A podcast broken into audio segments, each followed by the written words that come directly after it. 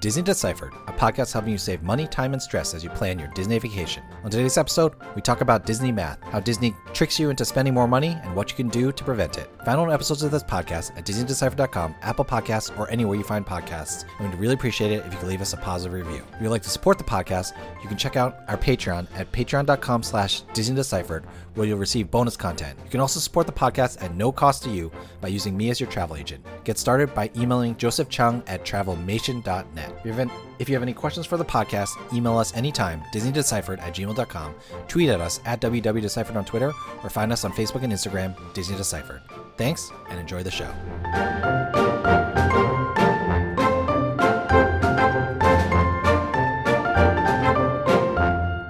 Hi, I'm Joe from As the Joe Flies. And I'm Leslie from Trips with Tykes. And welcome back to Disney Deciphered. So, on today's episode, Leslie and I were talking the other day about Disney math and how Disney just makes math that should be logical and sensical and makes it all weird. But before we get a little bit deeper into the concept of Disney math, how it causes you to spend more money than you want, but also how you can use an understanding of Disney math to save money or at least be more controlled about the money that you're planning on spending. Let's thank a few of our new patrons. So, Leslie, who has signed up for our Patreon that we have to thank today? Today, we're thanking Sheila A. and Jocelyn H who are our two newest patrons. Thank you so much for your support. If you're interested in supporting the podcast and getting special unfiltered episodes and trip reports in real time, please go to patreon.com slash Disney Deciphered. Yeah, thanks so much. So let's just start by defining you know, I think Disney math is a little bit of a nebulous term, but when you hear that, Leslie, what are you normally thinking? like lots of dollar signs. That's what I think. well, that's a good, I mean that you don't have to add the word math, right? You just say the word Disney. Disney and the, and the dollar, signs. signs. I mean, the the core concept to me is that costs at Disney often beget more costs. You go in with a budget, and that budget sets you up to blow your budget. Yeah, I think that's a great point. And then uh, one reason why we started talking about this, you know, there's different aspects of Disney math. There's the aspect where you just start losing track of how much money you're spending and that causes you to spend more um, but there's also you know we've noticed as we have planned more and more trips or thought more and more about what goes into planning and also especially with the addition of genie plus you know people say that disney is more nickel and dimey now and that you have to pay more to get less and all that is kind of true but what we've also noticed is it's kind of very subtle the ways that you are encouraged to spend more money. Um, and so we want to talk a little bit about that today and also um, how you can avoid spending it or at least take the money that you're spending and put it to the best use. So, you know, for me, Disney math is just the math you do in your head that actually makes you prone to spend more money at Disney and telling yourself that it makes sense or is justifiable, where in other contexts, like anywhere else, uh, in your life, you would never spend that much money. One small reason to start with, and this isn't what we're going to focus on too much today, but a lot of times I find myself at Disney, you know, I've already spent so much money. I just want to splurge, splurge a little more for a nicer experience. And then, you know, I just kind of YOLO it. Um, you know, so for some examples, uh, back in all the way back in episode 169, we talked about a bunch of Disney's magical add-ons and splurges there. What are some other splurges that you think people sometimes just end up doing because you know they're already spent so much money at Disney already? So certainly nicer table service meals, California Grill, or a character meal at Chef Mickey's or something like that. That's sort of above and beyond what families would feel comfortable spending on any sort of a meal with their kids. I mean, there's definitely an element of keeping up with the Joneses. You know, if you know that your neighbor has dined at Cinderella's royal table, then and they've talked it up, you know, and you're coming home and you want that same story for yourself. Another big one I know a lot of families splurge on for younger kids is Bibbidi Bobbidi Boutique. I myself did that once um, in Hong Kong because it was cheaper there, believe it or not. but I did splurge nevertheless. And I guess I did too. See, the Disney math yeah. tells you it's more worth it because it's cheaper. oh, you just flew to Hong Kong. yeah, this is a perfect example. Oh, yeah. yeah. fly to Hong Kong to save a few bucks on Bibbidi Bobbidi Boutique. Totally. Genius. And then souvenirs as well. I mean, Disney is amazing at churning out new merch that I guess everybody feels like they have to have. And then you get like we we are when you come home and you're swimming in it and you're like, why did I buy this again? yeah. Uh, a lot of droids still in boxes, not uh, being used at home. At least the lightsabers um, you can display. Now, I think Disney math definitely factors into when you're going YOLO and when you're spending extra money, but I do feel like that most of the time you know when you're splurging, when you're spending extra, you know when you're just buying that extra ice cream bar and you're paying money to like calm your kids down or whatever. But what we really want to focus most of the episode on is the way that we find ourselves doing Disney math to justify other purchases in a more subtle, sneaky, dare I say, and sometimes insidious way. And I think what we've been realizing is it's because of the way Disney has set up their complicated system that we end up doing Disney math and spending more than we expected. And, you know, a real big re- reason for Disney math is you've heard the phrase that time is money, but it's even more true at Disney. And why don't you tell us a little bit about why we think that, Leslie? Yeah, so time really is money at Disney because you're paying a ticket cost for the day, and every minute that you're standing in a line and not squeezing a ride in, you're paying for, right? Disney offers you a way to buy some of that time back. You know, you can spend money to spend less time in line.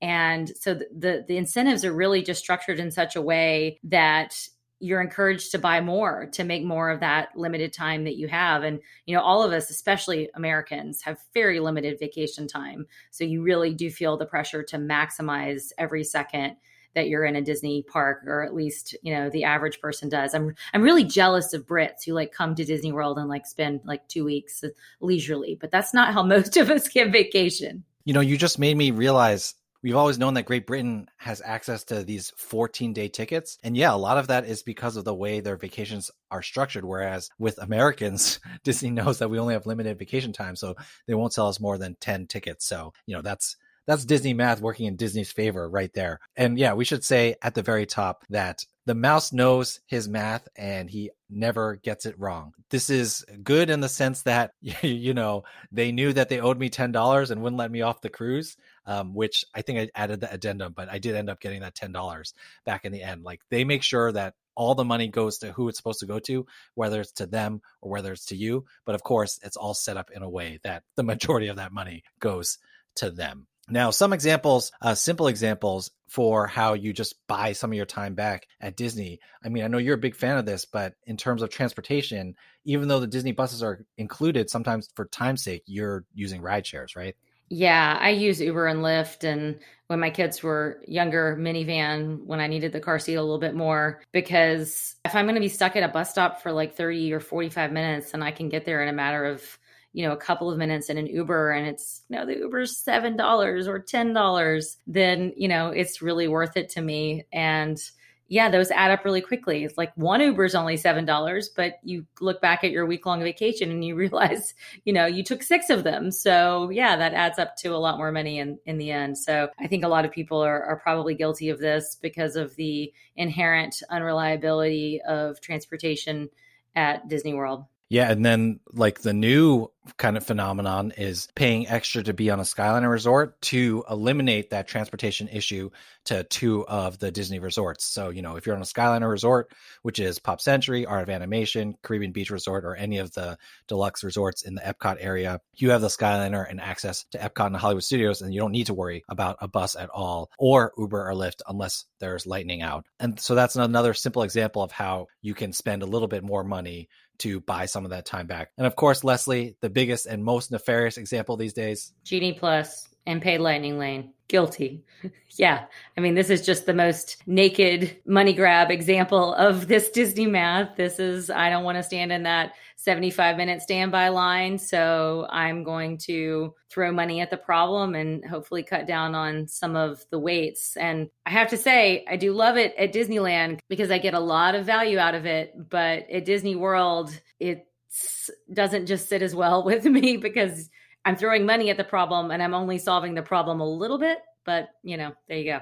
Yeah, I almost feel like I, I hate to say this, um, and I know you have been on this train more, but I feel like the individual paid lightning lanes actually feel can feel more valuable because you know how much you're paying and you know what you're going to get. You know you're going to get on Rise of the Resistance faster. You know you're going to get on Flight of Passage faster. Whereas Genie Plus, it's really your mileage may vary. We've said that Disney has updated so they're like, oh, you might get two or three rides, which doesn't seem as worth it. But then, of course, at Disneyland, it's totally different. And I think I would like to say, Leslie, that you and I are reasonable in that it's not a problem to buy our time back. It's a problem when you buy your time back and you don't know how much of it you're going to get back. Because at Disneyland, I can buy Genie Plus and I know that I could use that for six, seven, eight, nine, ten rides easy in a day. Whereas Disney World, it's just a lot more complicated to use. And that's kind of why it's frustrating. Yeah, exactly. I know if I'm buying it at Disneyland, absent a ride breakdown for the better part of the day, I'm going to get on all the rides I want to get on. Whereas at Disney World, if I buy it, I might not get Slinky Dog Dash or you know something else or i might have to miss out on two or three or four attractions that i really want to get and you know have a hard time fitting even over the course of a longer vacation you know three or four days miss out on quite a few rides. Exactly. Now these are more simple and obvious ways that you try to buy your time back but i've realized in my own personal trip planning and also helping um, some of my clients plan their trips that Disney Math can really seep into your vacation in sneaky ways. And so we kind of want to make sure that you're aware of that when making decisions. And the best way we can do that, I think, is by way of example, by talking about how you might think through a trip. And like Leslie said at the top, spending money at Disney, honestly, it makes it easier to spend more money um, because you just get so much closer to a better experience that you're just tempted to pay that little extra to that get to that next step of the experience. And so let's run through an example here and let's start with you know the example that the majority of Americans deal with and that's you know if you've booked a Disney vacation during school vacation or peak time, right? What's the first kind of thing that you're tempted by Disney math wise? well, you're immediately tempted to stay on site because that way you get the early theme park entry every morning, which is just really key to getting a couple of attractions in with a very short wait. I remember, I guess it was over spring break this year, I had a good friend who went with a large family to Disney World for sort of the first time for their big extended family. And they stayed off site, as would make sense for kind of an extended family group. And they didn't get on anything. I mean, it was next to impossible for them to get in the rides during like a peak spring break week because they were staying off site and by the time they got to the parks the lines were really long and it was kind of a wrecked vacation at least in terms of getting in the rides that they wanted to get in so i'm i'm definitely always thinking of that when i'm going during a peak period it's it's almost a must have for me because goodness, if you're paying thousands of dollars for a vacation and you're having days where maybe you're only getting on four rides and you've waited five and six and seven hours for those four rides, that's that's a terrible experience. Yeah, and it's messed up, but because the tickets have become so much more expensive, like relatively the hotels don't seem as expensive. So again, this is all Disney math and your brain is broken and causing you to make financial decisions that you would not normally make except for you're going to Disney World. And so you're making these. And you know, for you Leslie, obviously it's very different because you're coming all the way from the West Coast to do it and which is why you're tempted to first stay on site during peak time, but honestly on top of that once you're on site, you start looking at the all stars.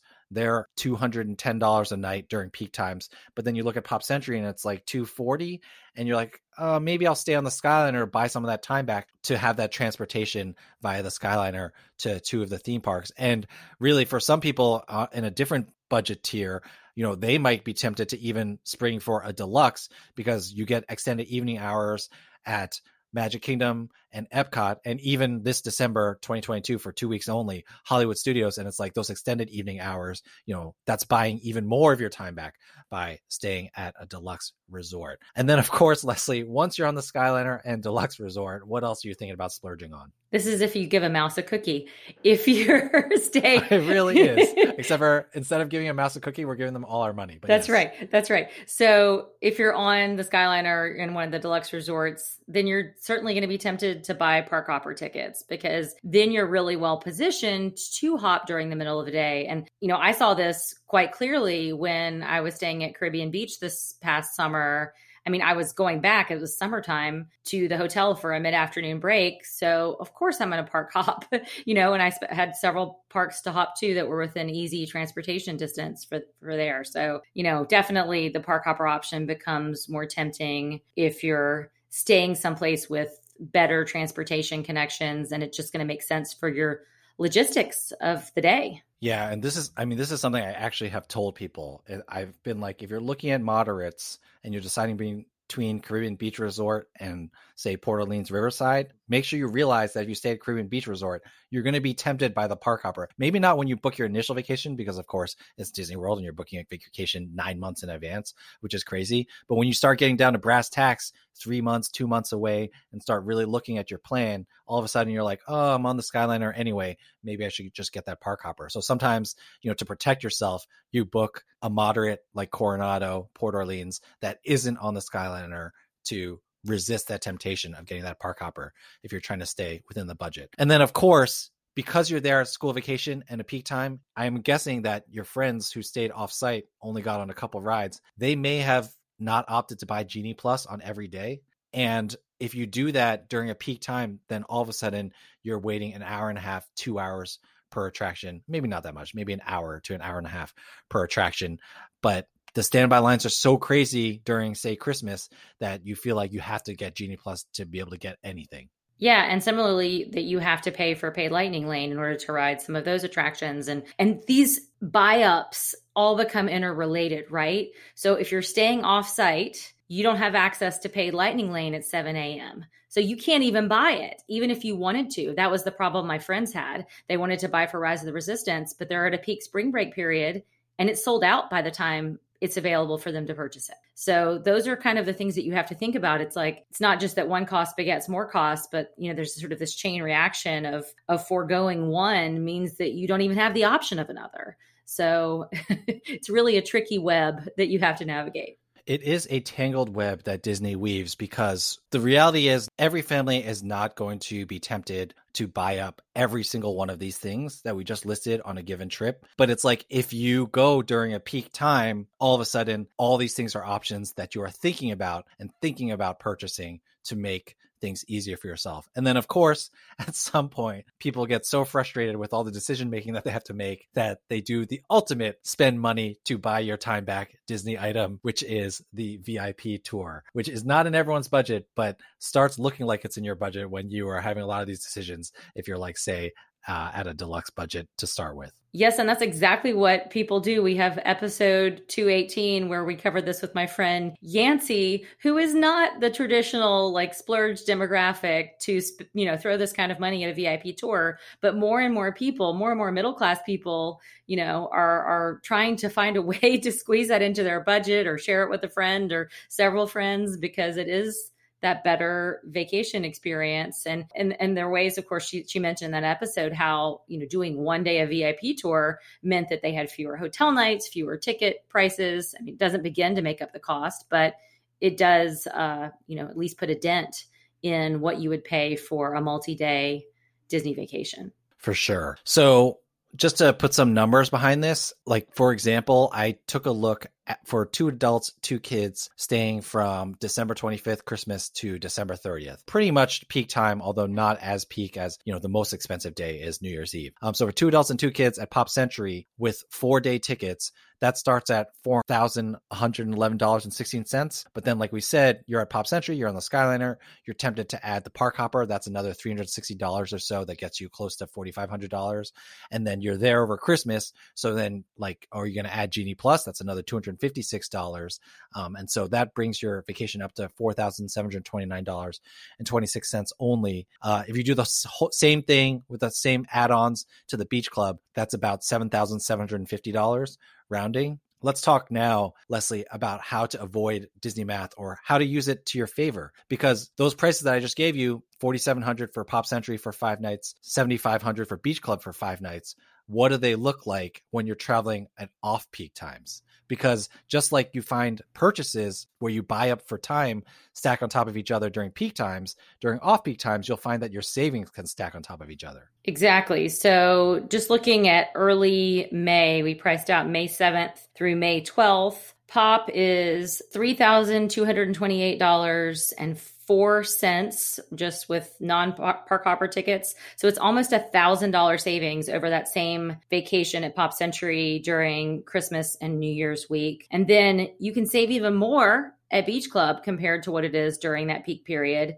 Beach is $5,530.92. So that's almost $2,000 cheaper from what you paid during Christmas week. So really, like you're saying, those savings do stack on top of the other savings. And then the great thing is, you know, we've been joking with all our episodes this month about how low the crowds have been. But when you go to off peak time, and May is not as off peak as September is, but, you know, September, I saw a message on a Facebook group last week that someone walked on to Rise of the Resistance during the last hour of park hours, which is just bananas. Like it's not the last minute of park opening. It was like within the last hour or two of park opening. And so when you're in these off peak times, you know, we gave you the prices with no Genie Plus, no Park Hopper, but you can make it work without those things during the off peak times because there are so many less crowds. And I know that this all seems like common sense, but I think we are so I guess deep down, what I'm saying is, Leslie, pull your kids out of school. You're going to save a ton of money. Yeah, that's just the reality. So, you know, take those opportunities when you can, because, you know, I'm, I'm at the point where I've got an eighth grader and we really aren't going to be able to do that when we're in high school next year. So I'm glad we took those opportunities while she was in preschool and elementary school and et cetera, et cetera. So if you're in that stage, definitely do it now because it only gets harder. Yeah, so let's end this episode by talking about some advice we have for how to avoid being subject to Disney math playing trickery with your brain or how to at least prepare yourself mentally for dealing with it. So for example, you know, I'll start if you're going at an off-peak time, it's annoying that Disney has made it that you cannot pre-purchase Genie Plus on your tickets. However, if you're going at an off-peak time, you can use that to your advantage, which is something you couldn't do before.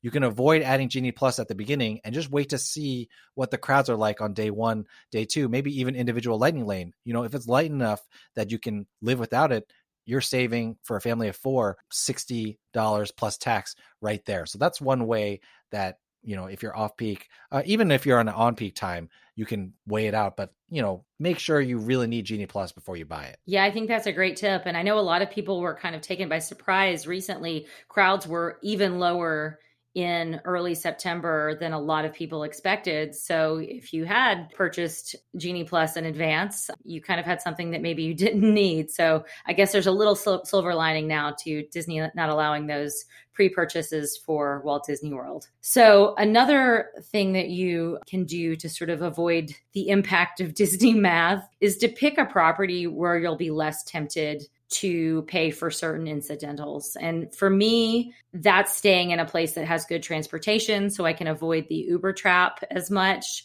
And you know, it it's a spectrum.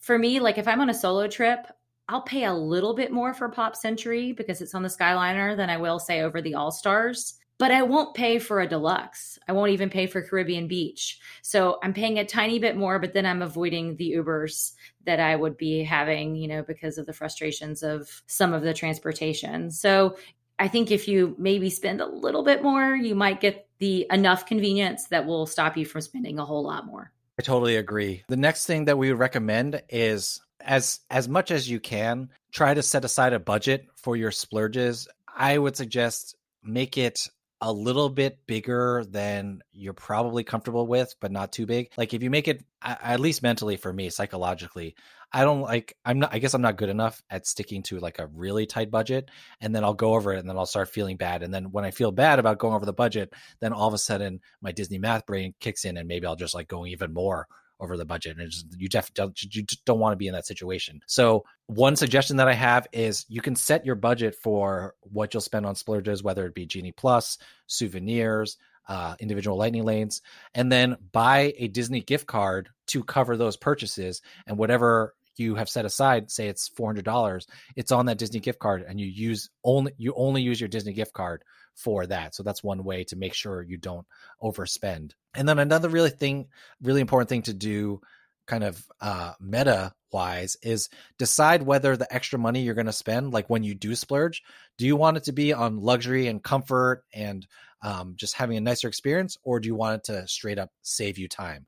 Or what's the breakdown going to be? I think mentally knowing and having a plan, at least knowing that like uh, I prefer I'm going to prefer to spend more of my money on saving time. So I'm going to buy more Genie Plus and Lightning Lanes and less things like souvenirs or nice meals. I think that'll help you as you budget and you go into your actual trip because it it's dicey once you're there. It's hot, your kids are whining. It's it's hard to stick to things if you haven't thought about it before. Yeah, I totally agree. It's important to think about what you and your family values and what contributes to making your vacation more memorable and how you spend your money. And, and I'd add to that, Joe, be careful of the magic band. I mean, that is the easiest way to start spending a lot of little money here and there. And, you know, like you say, keep that on that gift card, put things on that gift card to the extent you can. I mean, sometimes the magic band is really convenient because your hands are full and you're juggling a lot of stuff with kids and you know certainly like a festival booth in epcot you know that's the way that i prefer to pay for things but if you find you're much too likely to tap that band and buy that bottled water or diet coke in my case and that adds up a lot over the course of the vacation then stop yeah, it, it's more painful. I, I don't care. I mean, we're generally a cashless society these days, but if you need it to help you, pay cash, and uh, you know it, you'll feel it more than tapping your band, which feels like you know it is nefarious. Leslie, it is nefarious. The magic band. You can pay uh, thirty-five to fifty dollars for the one that uh, will light up for you too. So, yeah, cost beget costs, right? yes, cost beget costs, indeed. Um, the other thing is, you know, you really need to prepare yourself so you know what upcharges are going to be out there and what you're going to be subject to. If you're listening to this podcast, you probably heard of a lot of them. And then, like we said, you can go back to episode 169. But you want to be mentally prepared for what is out there that you can spend for at Disney World so you're not caught off guard and so that you know what is worth it and what is valuable. And um, we, I think, did a pretty good job in that episode to at least let you know what those different spending splurges would get you. Um, and so come in with knowledge, do your research before. Of course, if you're listening to this podcast, you're doing your research, and that's great. That's right. And finally, I think it's really important for folks to try to enjoy the non ride aspects of the park. For those of us who are ride junkies, I think a lot of the temptation, you know, buy the time to spend less time in line to ride more rides in a single day, that really, you know, does feed into this this frenzy that causes you to spend a lot more money. But there's a lot of other things at Disney that are so enjoyable that don't cost you extra money. Go enjoy some of the shows, um, the characters, the parades, the fireworks, and take a break from that forced march of happiness and that forced march of credit card charges, because that I think does contribute to adding up the cost of a Disney vacation. Yeah, remember, there is plenty to do at Walt Disney World without even having to go onto rides. There's a lot to enjoy, there's a lot to explore. Um, one thing that is on my list to do next time we're at Walt Disney World is the Pirates Adventure thing. They're, they're like mini quests. It's outside of Pirates of the Caribbean. Go back to our ride guide episode on pirates to know whether it's Caribbean or Caribbean. But uh, yeah, stuff like that is really fun. Uh, they're like 15 minute quests. The kids really enjoy it. Stuff like that. I'm, I'm sure. I know my kids. I know they'll really like that, and we can spend a couple hours doing that. I know Agent P's is gone right now, and Sorcerers of the Magic Kingdom isn't there right now, but I think they are starting these things again. And of course, if you did spend the money on Magic Band Plus, you can play the new Batuu Bounty Hunters game at Hollywood Studios. So there's lots of stuff that you can do. There's shows to watch, parades to watch. There's lots of stuff you can do that are not rides, and you're going to be less liable to try to buy time back if you're just taking your time and enjoying that. So totally agree. All right, Joe. Well, let's close this one out with our traditional Disney do or don't. What do you have for us? All right. This is uh, splurge related with souvenirs. And I will put the caveat that this is my own personal experience, but from what I've seen on the internet, I think it's pretty universal. My Disney don't is don't buy any of the car like especially the die cast metal car things that you see uh, in the gift shops that are very tempting for kids, including uh, the monorail models and stuff like that. Every time we brought it home, I think what happens, is that our kids play with them the way that kids would play with diecast cars and they break. Like wheels have come off the buses that we got. I had a bus that had Goofy like sticking out, like physically sticking out. He broke off. The monorail like ripped in the middle uh, where the accordion section is. I don't think my kids are much rougher than your average kid. I really think that those diecast models are meant to be displayed, not to be played with. But of course, if you buy it for your kid, they're going to want to play with it. So my Disney don't is don't spend your money on that. If you're going to get a souvenir, get something that you know is going to be reliable, like a misting fan, which we said in previous episodes, or a T-shirt or something like that. Um, but a lot of these toys, they are of questionable craftsmanship. And I will say, I guess a Disney do corollary to my Disney don't is that if you do let your kids play with the stuff in the hotel room, they might break it before you leave and then they'll give you a refund. Big tip there. I don't even know what to say to that. yeah. I'm speaking from personal experience. That's all I can say. That's how quality the uh, items are for sale at Disney. There you go.